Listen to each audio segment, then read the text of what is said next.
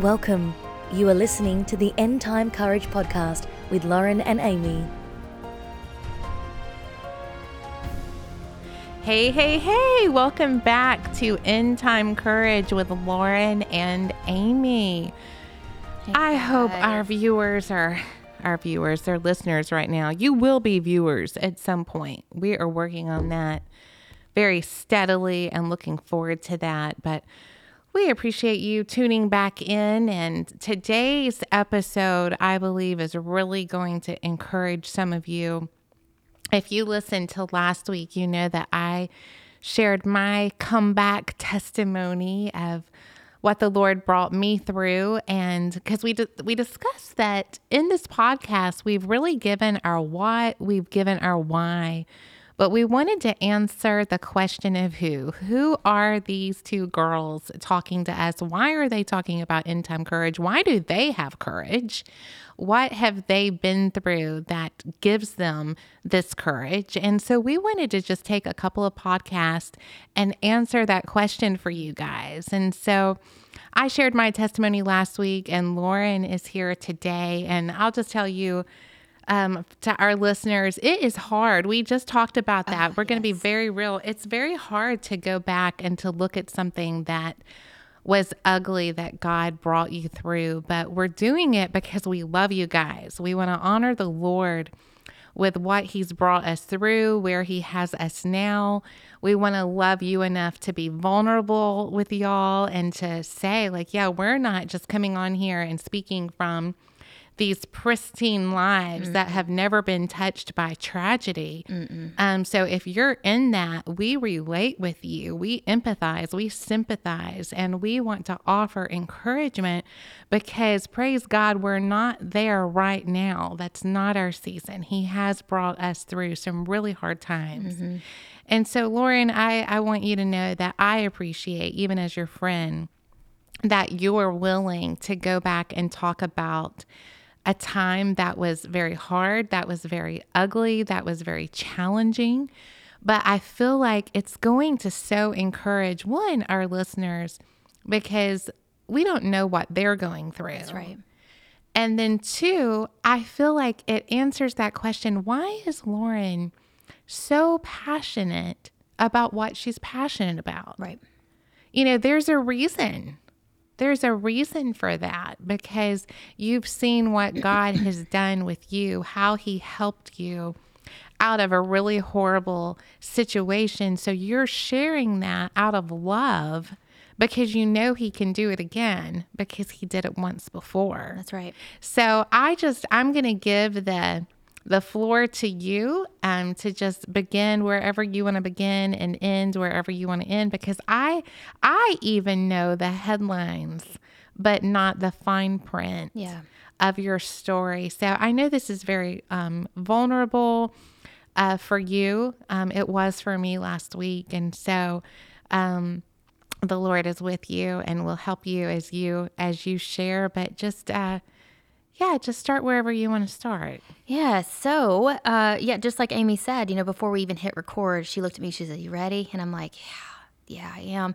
And it's not because I, I get tired of telling the testimony. It's not that you get tired of telling your testimony, mm-hmm. but um, the Lord t- has taken away the pain. Mm-hmm. But the memory is still there because of having to speak to other people and, and pulling other people out of the pit, right? And that's what Sean and I like to do is go back and pull others out that the Lord pulled us out of.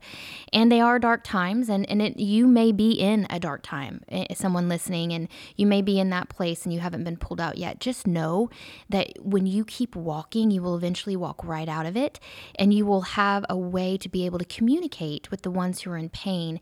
And when they can look at you and say, well, you just don't understand, you can look at them and say, "Oh, but I do. Yes. I do get it. Yes. I get it." So, um, I'll just start with my story is very different.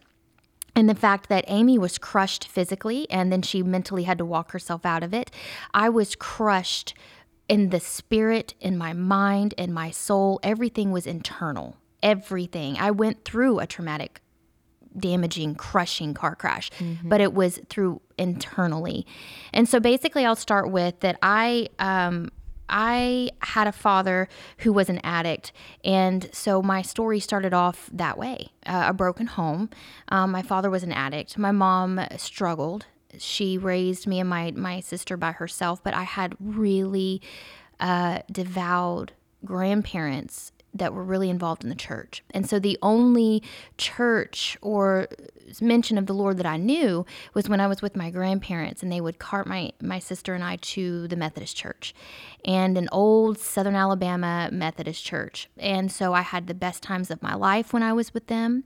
I was with them during the summers and I would be with my mom during the school year and when the school year hit, we never went back to church. And so I suffered uh, through figuring out who I was. And mm. I never had any youth minister or mentor speaking life into me during those school years. But when I went back home to my grandparents' house, um, just for those short, what what is it, six to eight weeks during the summer, you know, out of school, mm-hmm. I, I had a knowledge and I had, you know, people pouring into me, but that was completely just ripped out and just forgotten about once I would go back to school. And then by the time I got to about 14, 15, I never went back to my grandparents during the mm-hmm. summer.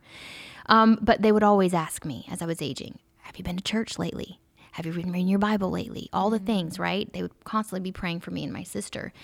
Um, so that laid a foundation in me that when things got really hard, I knew where to go. Mm. I knew where to go. I didn't know have all the answers. I wasn't skilled in the scriptures, but I knew if I found that church, if I could just get to the house of God, someone would know.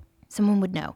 Unlike my husband that I eventually married, my high school sweetheart, um, who never grew up in the church, never ever heard the mention of Jesus, was never taken to a, a Sunday school class, never taken to a church service, knew nothing so when his life got unmanageable, um, the only person that he had in his life was someone, me, who knew just a little bit, little tiny bit hmm. of of the Lord and God and and of church. Um, I do want to interject right here, yeah. and for any of our listeners who are grandparents, yes, do you hear?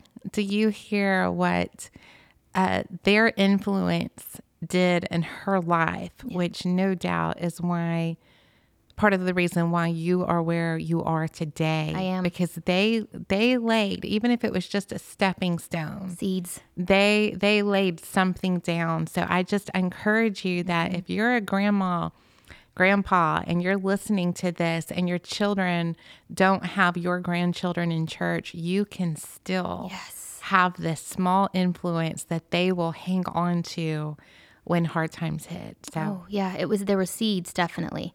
Um, and I had images in my mind of the things I would see, like speaking in tongues, for instance, right? Mm-hmm. I saw that very first manifestation of the Spirit at a church camp when I was nine years old, 10, well, maybe 10 or 11.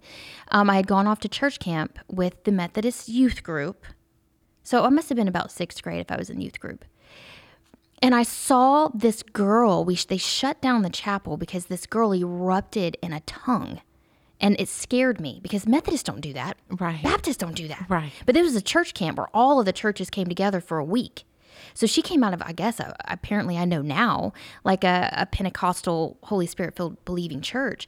And her mom at the time, this is just a segue. I remember this.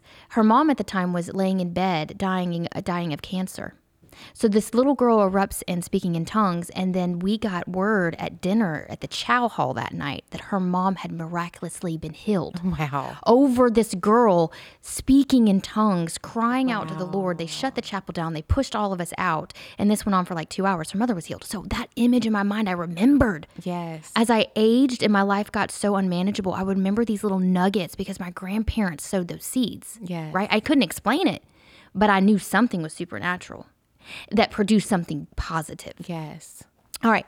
So, you know, my life goes on. You know, I, am a high school uh, cheerleader. My husband's a football player. We are high school sweethearts. You know, we we uh, dated for a while. My husband starts getting into, at the time, boyfriend starts getting into alcohol. Right? It's, it's a steep, it's a slow, steady tip mm-hmm. toe.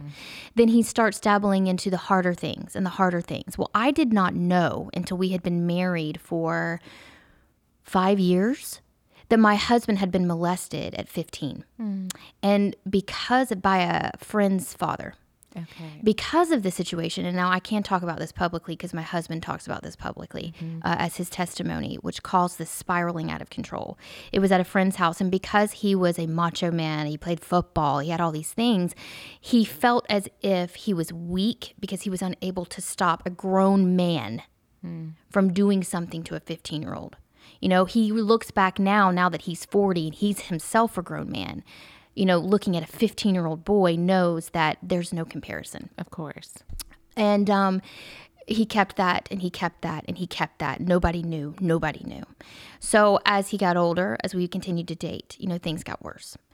And uh, I ended up getting into a situation myself because all my peers did it. You know, my boyfriend was doing it. I, I was drinking heavily. I was I was in the crowd. I was doing what everybody else was doing, and my life was manageable. It was fine. I didn't have a problem. I was just having a good time. Right.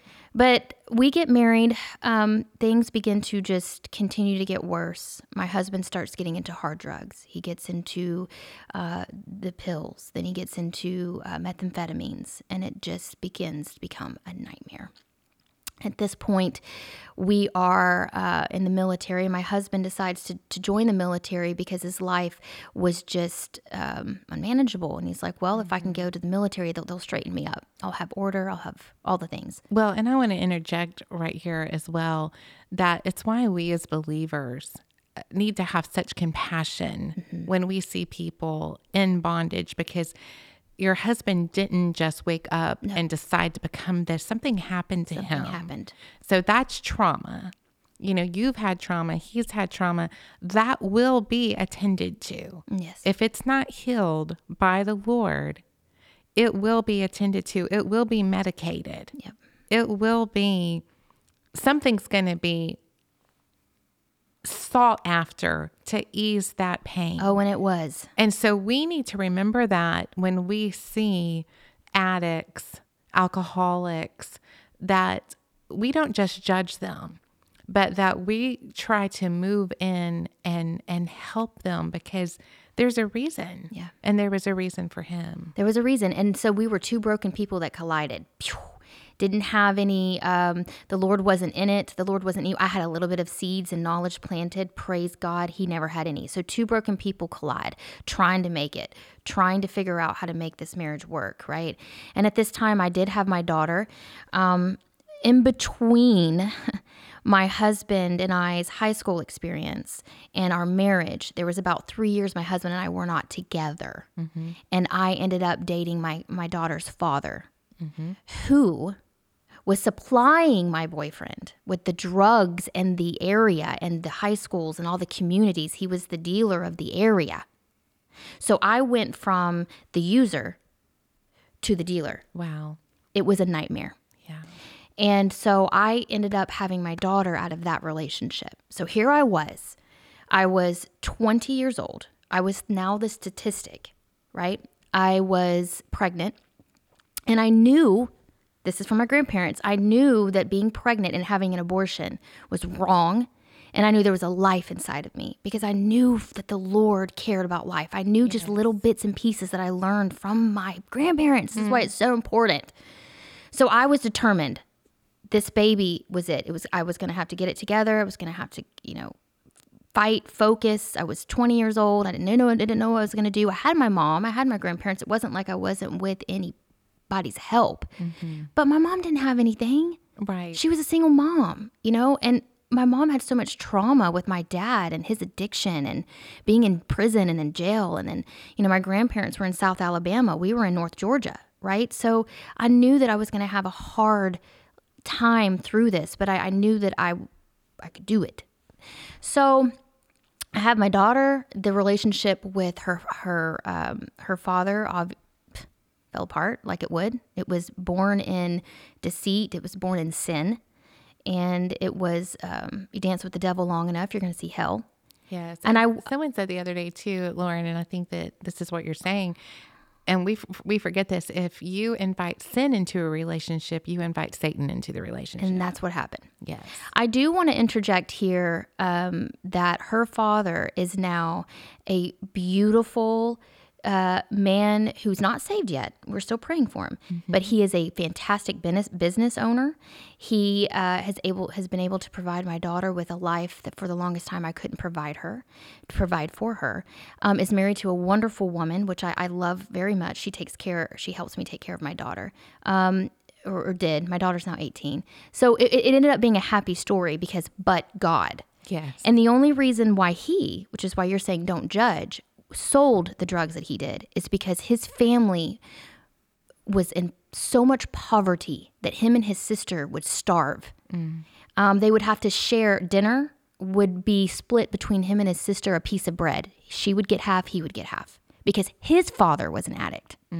So by high school, he was, well, kindergarten, he was selling candy. By middle school, he was selling pot. By the time he was in high school, he was selling drugs and he was making over a 100 grand a year. And that came out of poverty. And I'm not saying that's right. What I'm saying is when you don't have a foundation of the Lord, and you don't have a foundation of positive uh, way that you should live, you start trying to survive. yes. Yes. When and you- and the only way you know how. Right. Yes. Is worldly surviving. Right. Okay, Without so that's God. how this birth And but worldly wisdom is wow, it can get you in trouble. So this is our life. So here I had a, a young daughter. My husband and I, uh, at the time he wasn't my husband, but we did end up getting married. We get back together. He has this drug habit. He has been gone using drugs. I've been gone doing my own thing. I am now pregnant. We now realize, you know what? We we really do love each other. We never should have separated. Okay, this has this has happened. We now have Kaylee, which is my daughter. She's precious. She changed my life. She saved my life. and so we decided, okay, he's like, I'm going to go to the military. This is what I'm going to do. I'm going to go to the military. I'm going to get it together. They're going to give me discipline, and off we go to Texas. All we did was just take a massive problem and to a different geographical location. yes. Here I was away from my family. I am away from my mom. I'm now further away from my grandparents. There's nobody here. You don't make that much in the military. So we're still poor. Mm-hmm. Now he has this drug habit that maybe he's not using at the moment. He's what he calls white knuckling it.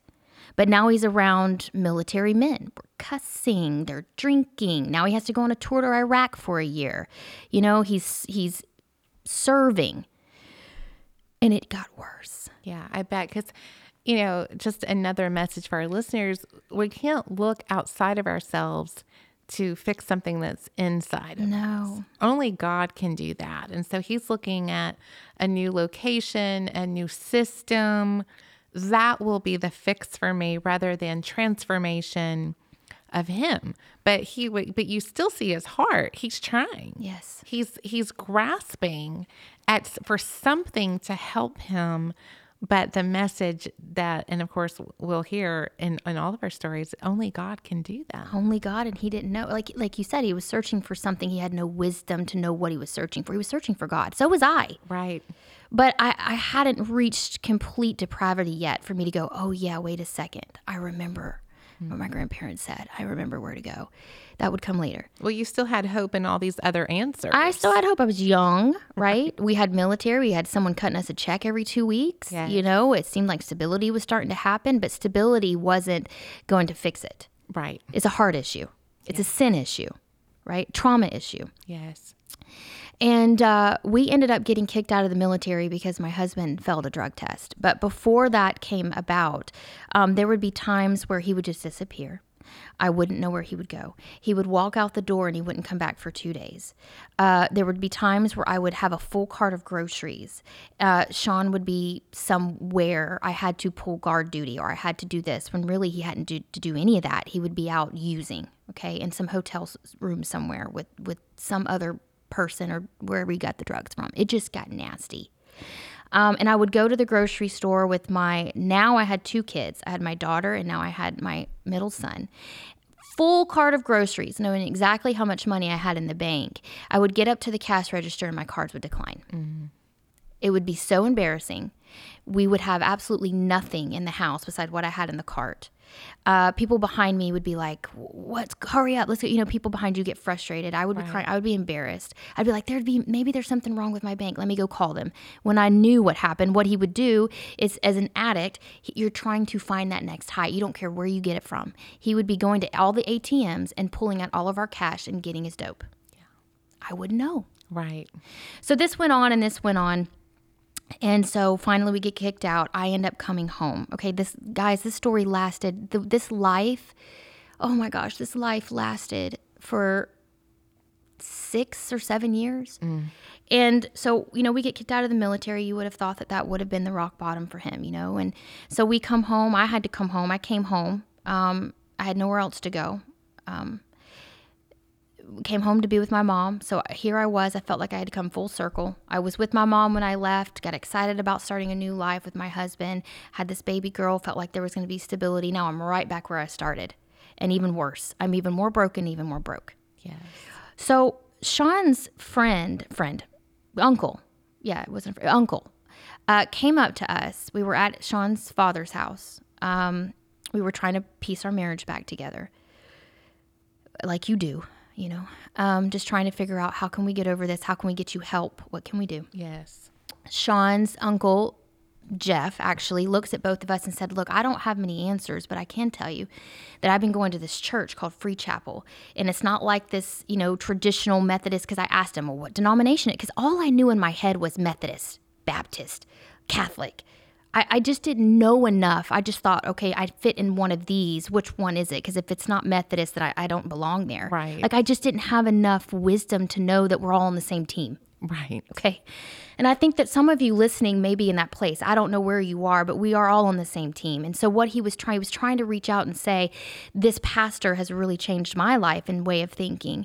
Why don't you guys try it out? I think you're going to love it, right? So I looked at Sean and I said, I don't know anything about this church or their denomination. I can't speak to that, but we have nothing left. Do you want to try it? Um, it was Jentezen Franklin Yeah. at Jentezen Franklin at Free Chapel in Gainesville. And so we went and my life changed immediately. Hmm. Immediately I grew I grabbed the olive branch that Jentezen had sent out. I grabbed I was eating the messages up because Amy, I had the foundation. Right. So everything that he was speaking to me, it was welling up the memories. Yes. I was I was starting to remember who I was yes. you know? And remembering all the prayers and all of the things my grandparents would say have you read your bible today? Have you been to church lately? Jesus loves you. I was remembering these things. My husband he was a fish out of water. Right. no clue. He had no idea. He had no foundation. He had no understanding. You know it's like with with pastor jeff. You know your your husband has a testimony. Before he became a pastor he was stuck in the throes of addiction. Yes. you didn't have to witness it. Right. But I know Jeff can attest, and he's tested. And, and Jeff is, gosh, him and my my husband. That's why my husband loves Pastor Jeff so much. He can relate mm-hmm. to that life. Yes. And so it like it took Pastor Jeff a long time with his person that was always the Lord put in Pastor Jeff's life with um, the gospel and with preaching the word. It took Jeff what a, over a year Oh, to finally listen to this guy. Yeah, I think for several years. And so, so don't give up on on your people. Don't give up because I think Jeff and even Sean said the same thing. I think Pastor Jeff said this guy was straight up annoying. He, was, like, "Oh God, I have to see his face again today," and that's how kind of Sean went. But I took off like a bullet. Right. I had the foundation. Yes, you had the the foundation, and so uh, he's able to kind of resurrect some seed that's already been Yes. Oh. planted and reignite something that was actually in there. Whereas with Sean, it, it's trying it's starting a fire from wet wood. Yes, and he's feeling convicted. Right. So now he's getting angry. Right. So now he's feeling judged. So my husband took what I know now as the conviction as judgment, which is what a lot of people do. Right. They'll go- Especially if they've gotten that Yes. before. Um, yeah, I want to interject that if I can. Yeah, go I feel like that can be really confusing, even for believers, that if you had a lot of shame and condemnation uh, before you were saved, it's very hard to separate what is conviction and what is condemnation uh, because God never condemns, He convicts. That's right. And so, but if we're not careful, we'll throw out the conviction because it is so similar to condemnation. Or God will send conviction and then the enemy will come right behind it with condemnation oh, and we throw all of it out. Yes. And and so it takes some wisdom and some growth to really understand what is conviction and what is condemnation because I can tell you condemnation is never coming from the Lord. It's No. either coming from you or it's coming from the enemy. And if you don't know what conviction is, it can make you mad. Right. And if you have an addict or someone in, in your life that's kind of you're you're like, oh, I can relate to this story, but they're not getting it. Well, guess what? Don't give up because they're feeling they are feeling conviction, but they're relating it to um, um, judgment Yes. or condemnation. Yes. And they're looking at that pastor going, You don't know me. Right. How dare you judge me? When really they're feeling convicted. Right. So the story gets worse, actually, guys. So you would think at this point that our life would be great and everything's fine and we found the church and I just take off like a bullet. And, you know, guys, I ended up getting baptized. And so when I came up out of that water, it's like when Jentezen Franklin put his hand on me and I went under the water, it's like I got an impartation.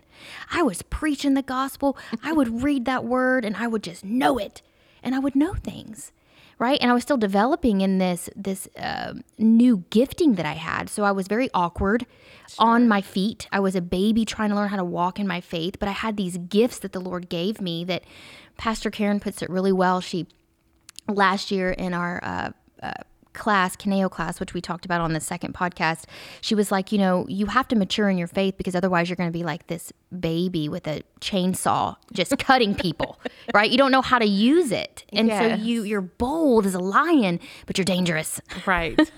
right. And that was me, right? We laughed about me taking pictures in the grocery stores and like, famine's coming, right? But I had no maturity. So that was me. So compare that with someone who's still white knuckling it. Okay. We haven't really addressed the trauma. I still, at this point, do not know he was, mol- I didn't know he was molested. Mm-hmm. Still to this point, he hasn't been open about his wounds. He's still trying to, to save face. Right. I am the provider. I can figure this out. Right. I'm well. I go to church. I'm doing all the right things. I'm going to church with my wife. You know, I'm going to figure this out when really he was just a ticking time bomb. So life goes on. I, I'm, I'm preaching the gospel. I am putting everything I can on any social media platform I can after I would read the word I would preach. And all the time he's struggling. He's watching his wife change. He's watching his wife go crazy, taking pictures in the photo in the in the markets, telling him that we're going to starve. You know, so he's he's having trouble with his new wife and his new life. Like I'm no longer interested in the TV programs he's watching. Right. I'm now having trouble with the words coming out of his mouth because every other word's a cuss word. He doesn't realize he's saying. It's like gutting me. It's like cutting me. It's like what fellowship does light have with darkness? And so there's being this wedge coming. a wedge in. was growing Yes. bigger and bigger and i didn't know why because my life was starting to be great Right. and his was just miserable the enemy came in convinced him that his life was never going to get any better. The lord wasn't on him like he was on me. He started to resent me resent everything i was doing was being embarrassed by my behavior. Pe- family members would come up and be like what happened to your wife? She's weird. And he'd be like i don't, I don't know. I guess she is weird. Like you know he couldn't defend me right Right. um Because he doesn't understand. Uh uh none of this Right. he didn't even read his bible he don't understand it and even when i would i would tell him about things he'd be like i'm sorry i don't get it and i don't agree and i'm like i don't oil and water Right. we went on a vacation to the beach and I knew. Now this was about 3 or 4 years after we had come home from Texas. We had he had actually at this point Amy had, had gone to a recovery center for 10 months called No Longer Bound. He ended up leaving No Longer Bound early because I was pregnant with my youngest son and he used as an excuse I need to take care of my family. So he didn't complete the program. And to me I'm like, "Oh, he just wanted to take care of his family. We've been going to, you know, Free Chapel. Jentezen's been speaking into us. He's fine." No, he wasn't fine. Right. Um, we have since now um, we go on vacation, and I know, and anybody who's had an addict in their life and who's been through addiction, you know when that spirit comes. You smell it, you mm. taste it, you recognize it, the behavior, they're off. He started acting just like he was acting when he was using when we were in Texas. I knew it, I knew it, I knew it. We get home and I address this beast that's come, and this beast comes after me in this all out war. Mm. Sean leaves our house, Amy, out the front door. I'm talking about we hadn't even got hardly the bags out of the car from having a family beach vacation. And he doesn't come back for three months. Wow. I'm talking about he was coaching baseball, going on a family vacation. I saw an a, a issue in him, a, a characteristic in him, because I was watching him closely. You're, you know, he wasn't going to work, right? He wasn't leaving. We were we were all together on the beach, and I, I saw it. I addressed it when I got home. He took off like a cat in water, and I didn't see him for three months Wow. three months. So, guys, imagine you have this life and you have this marriage and you think everything's well. And, and then all of a sudden, within uh, seriously a 24 hour period, your life changes. I, uh, we were in a situation where I couldn't, I mean, I was, I was making good money at the hospital as a respiratory therapist. I got my degree out in, in Texas because he was in he was in Iraq for a year. I didn't have anything else to do. So I was like, I'll just go to school and I'll just get a degree. I got a degree in something I thought would cut me a really nice check. I did it not out of uh, a dream or want. It was out of a necessity. Sure. So here I did have a degree. I was able to work, uh, but I couldn't pay all the bills on myself. So when he took off, um, the cars were about to get repoed. The home was about to be foreclosed on. I had my kids asking me, "Where's Dad? Where Where is he? Is he does he not love us anymore? He we were he was supposed to take me to baseball and he never showed up." My husband fled to a different state. He started a new life. He got an apartment. He got furniture. He was using the whole time. He started drug and gun running across state lines. This is how bad it got. To the point where my husband said one night, he got up off of the couch. I still have no idea where he is. He has changed his number two or three different times. It was a living hell. I was living a living hell. Like ever, I couldn't go back to Free Chapel because I was now an hour and a half away from Free Chapel because we had bought a house, a fixer upper. It was honestly, Amy, no bigger than like a trailer, but it was on a slab. Mm-hmm. I, in, in a really sketchy neighborhood where I, I seriously thought my neighbors across the street were, were dealing drugs. I mean, I was just in a really sketchy part of town. And the whole point of buying this house, we were, we were gonna we were gonna build our own home and save money, Amy. And so we were gonna live like this for a little while, so we could build, you know, dollar for dollar. Because I was in that mode of be debt free and Jesus is coming and all these. So here I now I was stuck Right. in a terrible place. The environment was awful. And he said he got up one day and he uh, went to go look for his guns and he was going to kill himself. And he went to the cabinet. He said he was so high. He's like, the scariest part, Lauren, is that I had no conscience. Hmm. He said, when you're high or when you're looking for the next fix and when you're on dope, he calls it dope, he said, you're no longer you. And it's like something takes over. And he said he got up, Amy, he was he wrote me this long suicide text, but he forgot to send it because he was too high. So he it falls on the couch. He gets up to go get the guns and they're not there. He had forgotten that he had driven all the way up to his father's house 2 days before and had left his guns at his father's house Wow. he said he gets to the cupboard. He goes, "It was so scary. I get to the cupboard where I where I usually keep my guns, and I just said to myself, "Oh, well, I guess I can't do it today. I'm gonna go lay down and go to sleep."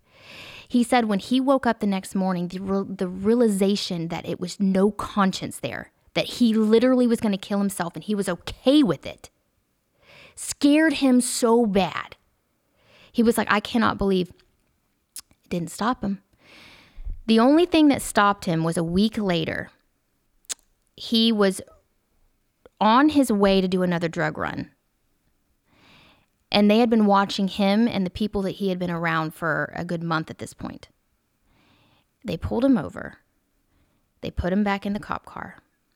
And while he was sitting in the cop car, he said to me, he, he said, God, because he had been praying, he said, when he got up the next day after he failed to commit suicide, he told God, he said, God, I'm not going to stop. I'm not going to stop. I know I can't stop. I've ruined my life. I've ruined my family. I have I'm a dirtbag. I can't go back to my life or my pastors or the church. The the person they knew is I was a fake. You know, I just if you don't do something, if you don't step in, I'm going to die. Mm-hmm. Whatever is after me is going to kill me.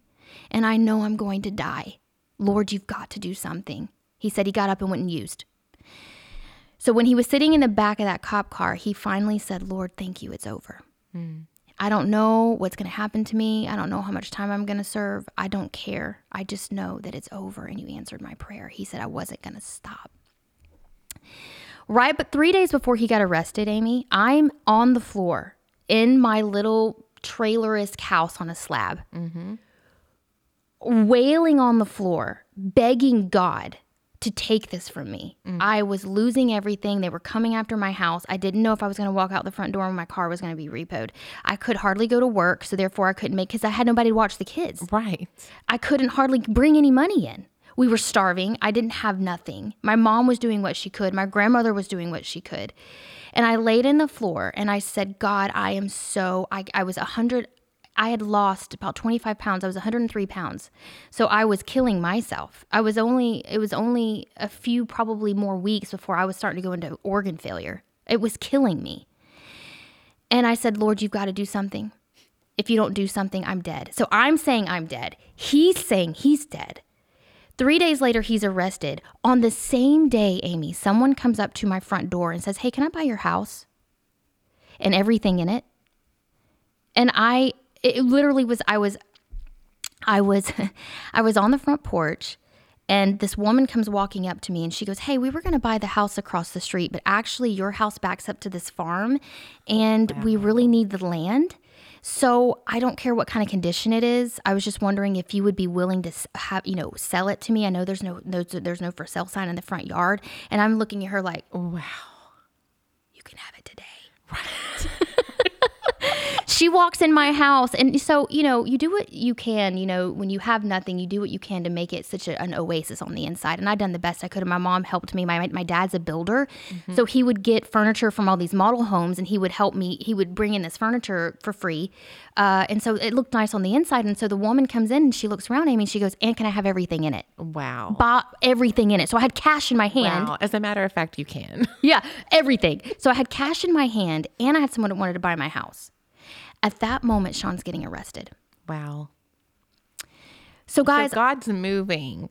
all over the place. all over And I didn't know he had been arrested. Right. And he doesn't know what's going on with you. He doesn't know what's going on with me. Yes. Um, the Lord's moving in all these places, right? So I was at death's door. My husband was at death's door. My kids are suffering. You're, you're saying all I could think about was my kids, Amy.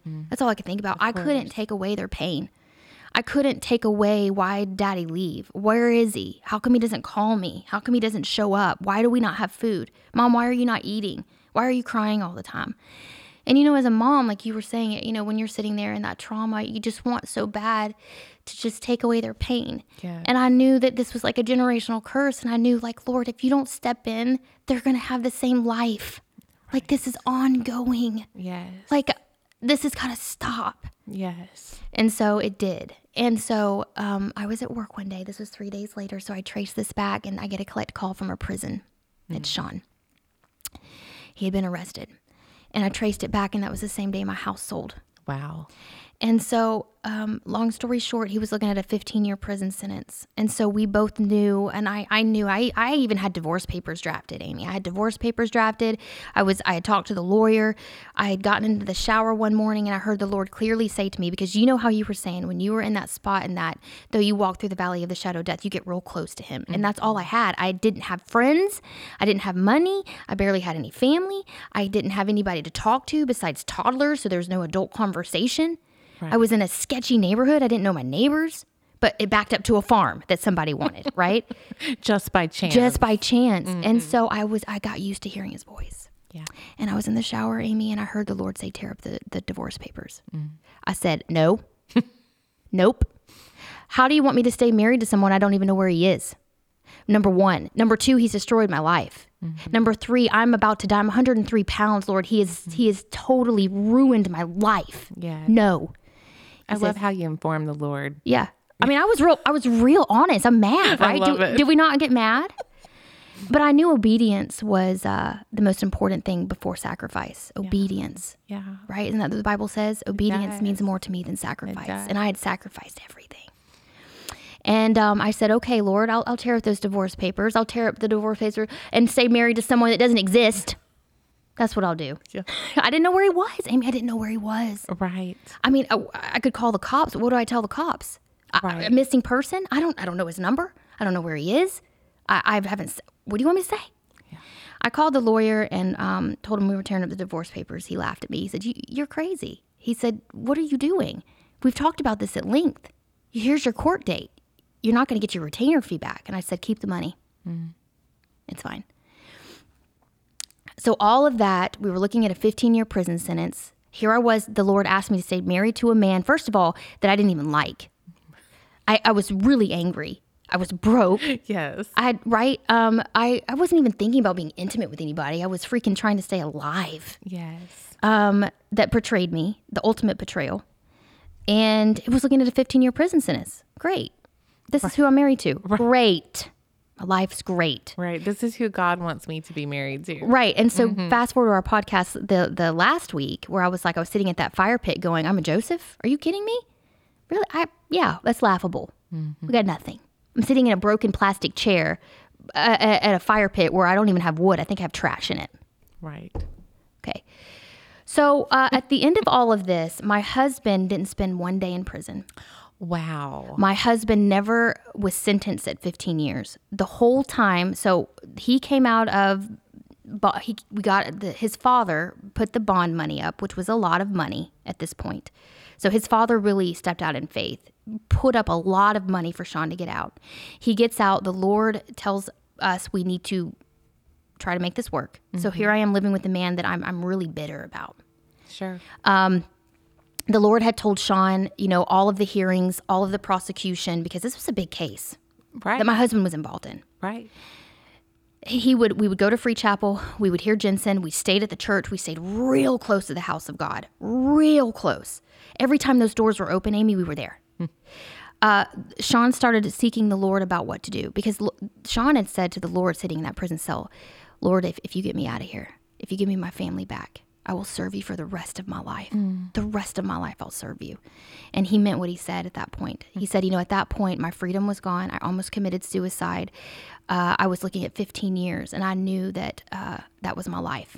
And if the Lord would give me one more chance, one more chance, I would do whatever forever for him.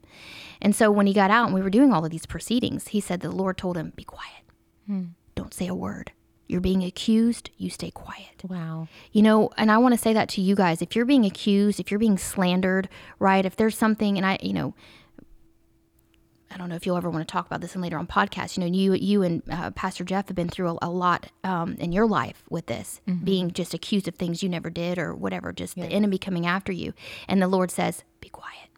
I'll take care of it. Yes. Not a word. You don't have to defend yourself. Yes. You don't have to say anything. I'll take care of it." Sean walked into that courtroom. We didn't know what the sentence was going to be. This was a year later. So for an entire year, we were looking down the barrel of a 15 year prison sentence. I had already told my kids, look, daddy, we're not sure what's happening, but if daddy has to go away for a while, just know that me and dad love you very much. You always have your mom, you always have your dad. We both love you. Like we were trying to prep. Yes. So the, the court case came. He had to go back to Florida for the court case, a trial at this point. He walks into the, the court, Amy, and he looks at the judge, and the judge says, I find no accusations to charge you. You are a free man, you may go. But don't me ever let me catch you in my courtroom ever again. Wow. Wow. The prosecution had failed to convict my husband of anything. Wow. So he was walking out as a free man, not one day served. And to this day, I still preach the gospel. My husband is more uh, righteous at times, I think, than I am. He, Sean's amazing. He's very patient. He's very kind. He's very loving. He's uh, quick to help. He's uh, quick to give. Right, most of our money he's, he's given on the street sometimes, just random people, you know, that are suffering. Um, the Lord did this, and so I, I, you know, there's obviously more we could say, but that's just it in a nutshell. During the pits of hell, like if you're walking in hell, if you're going through it, and the Lord's asking you to do things that you can't make sense of, just know that obedience is more to Him than sacrifice. Number one. Number two, the Lord is always working behind the scenes when you feel like He's not there. Yes. I did not know these things were going on behind the scenes when I was laying in a floor of my own uh, tears and, and drool and just, you know, the ugly cry. Absolutely. Uh, just going, you, where are you? Right. Why you see me? I'm preaching your word, and I'm, I'm my life is falling apart, and I've spent my these last few years just preaching your word, and this is my life. Right. Like you have all these things. Yes, and he was he was moving and He answering moving. your prayers, but you couldn't see it. I couldn't see it. He, Sean couldn't see it. Yeah. Yeah. And uh, don't give up, guys. You know, you you pray and you trust Him and you trust the process. And you know, you may not be a Joseph like Amy and I are. Have these tendencies that you were put in this this pressure cooker.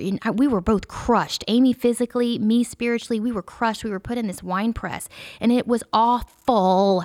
It was awful.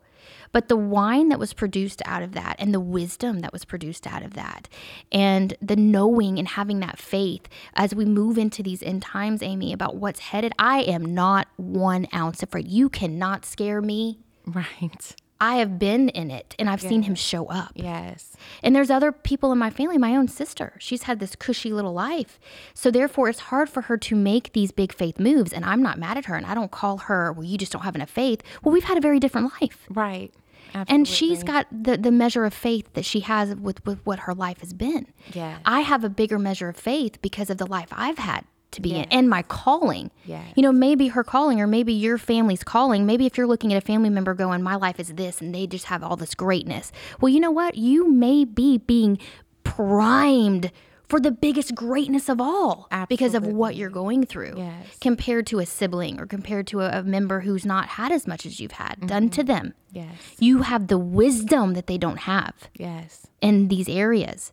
And almost, I mean, even, you know, when you look in scripture, almost every Bible character that we so um, love to look to, it's because of their, you know, their great overcoming of something that, yes, maybe they accomplished something great, but what did they go through? before that major thing happened and you know the the redemption that God has brought out of your story is so amazing because um, guys if you know Lauren Sean and their kids I mean it's amazing. I see you um, every Sunday night at the revival. Sean and I are in the same Kaneo class. We're in Kaneo 1 we say that we're the Kaneo kindergartners. And um, we're the newbies. And just to see his hunger for the Lord to just look at him and to just know what a testimony that he just carries, but then y'all carry. Like there's miracles on every front that we see in your children and their desire. Your daughter is in Caneo with your husband. Yep. And, And, my husband me. and her dad, they have the best relationship. Sean and Justin do. Yes. And me and his wife, Justin's wife, Mimi, me and her have a great relationship. My daughter has a beautiful relationship with her father. Now, listen, on what realm would all of this just work out but God? right, He did this. right. He did this. My daughter is, she's got a scholarship to Stanford now. I mean, this could have gone so differently. Yes. My kids and their lives could have gone so differently. My husband could be dead. He could be serving 15 years. Me, I could have been an alcoholic and a, well, I could have been dead because of my alcohol addiction. Absolutely. Uh, because of what I was going through. I had a choice. Either I could fall back into what I knew, which was drinking and numbing myself, or I could fall on the word of the Lord, that sword, Yes. and fall and die to my flesh and trust Him, you know? but God. I mean, what a story of redemption. And and again, I know that it, it goes, it causes you to look back when you recall uh, stories. And there's something about, and, and anyone who's been through trauma, you know what I'm talking about, that you can kind of hit the highlights of a story, but there's something about telling it as a story from beginning to end that you really have to look back and kind of emotionally go there to a certain extent to be able to share it. But but then at the same time, it's like, oh yeah, but God, this is when God showed up and he came in and rescued. I mean, he came in as the rescuer He did. to redeem not only a man, not only a woman, but a marriage, a family, and for generations to come, you know, just uh, seeing what he's done in your boys and being able to get to know them and see that their their heart and how the one if you follow Lauren on Facebook how he prayed about this cat that Oh my gosh, that have so um, much faith. that's like a, to- a whole completely different story but you know this little boy has faith and he will grow up with that story as part of his history with god Yeah. of how the lord put his his family back together so what a testimony that you guys are and that your children are as well that they were part of that Thank you. what what an amazing amazing story so Well, I want to just say one more thing before we wrap this up. yes I just want to give you guys a little nugget, and this is a podcast from a different for a different day, but I'll give you this. If that's you and you're having trouble forgiving, or maybe it's a spouse and you're like, I don't know how I can put this back together. This person doesn't do it for me anymore. Look what they have done. At some point, the Lord told me, honey, I want you to trust me. And what ended up happening was is that I fell in love with Christ in my husband before I fell in love with my husband again. Mm. I was watching the Lord develop him and I was watching the Lord work in him and be a part of him. And what I fell in love with was Christ in Sean before I fell back in love with Sean because there was so much trauma and hurt that I had pushed. It wasn't that I didn't love him, it was just that there was just so much hurt and bondage and just betrayal, Of course. right? And you don't want to be close to someone like that Sure. in an intimate way or just as a spouse but trusting the lord guys and and and um and following his lead when he says trust me even though it, it just sounds so just unworldly. That's the point. It's supernatural. It's not going to be worldly. His ideas and his way that he's telling you to operate is not going to be of this world. So all the world was telling me to divorce because that's what the world tells you to do. Right. the Lord was saying, You stay and you watch me be glorified in your marriage because it glorifies Him when we are where we are today. So we just want to leave you with that. And Yes. we love you guys, and Jesus loves you. And we hope that these testimonies have been a blessing to you, you know? Absolutely. And um, we will see you next time. We will, guys. Um, yeah, tune in next week, and we will be right back here, same place, same time. And we just appreciate our listeners. We've said it before, and we mean it. We think of you guys. We pray the Lord knows who you are. We pray God's blessings over you. We hope our stories have encouraged you. And so, till next time, bye, everybody. Bye. Thank you so much, everyone, for joining in today. We really appreciate and love every one of you. We always want to leave you with tools and resources that will help you prepare for the days ahead. We have links in every comment section, whether you're on the podcast just listening audibly or whether you're on YouTube, check the comment section. We have links for Amy's counseling, my prof- uh, prophetic financial information. All is there to be able to help you. We're here to serve you. We love you, and we'll see you next time.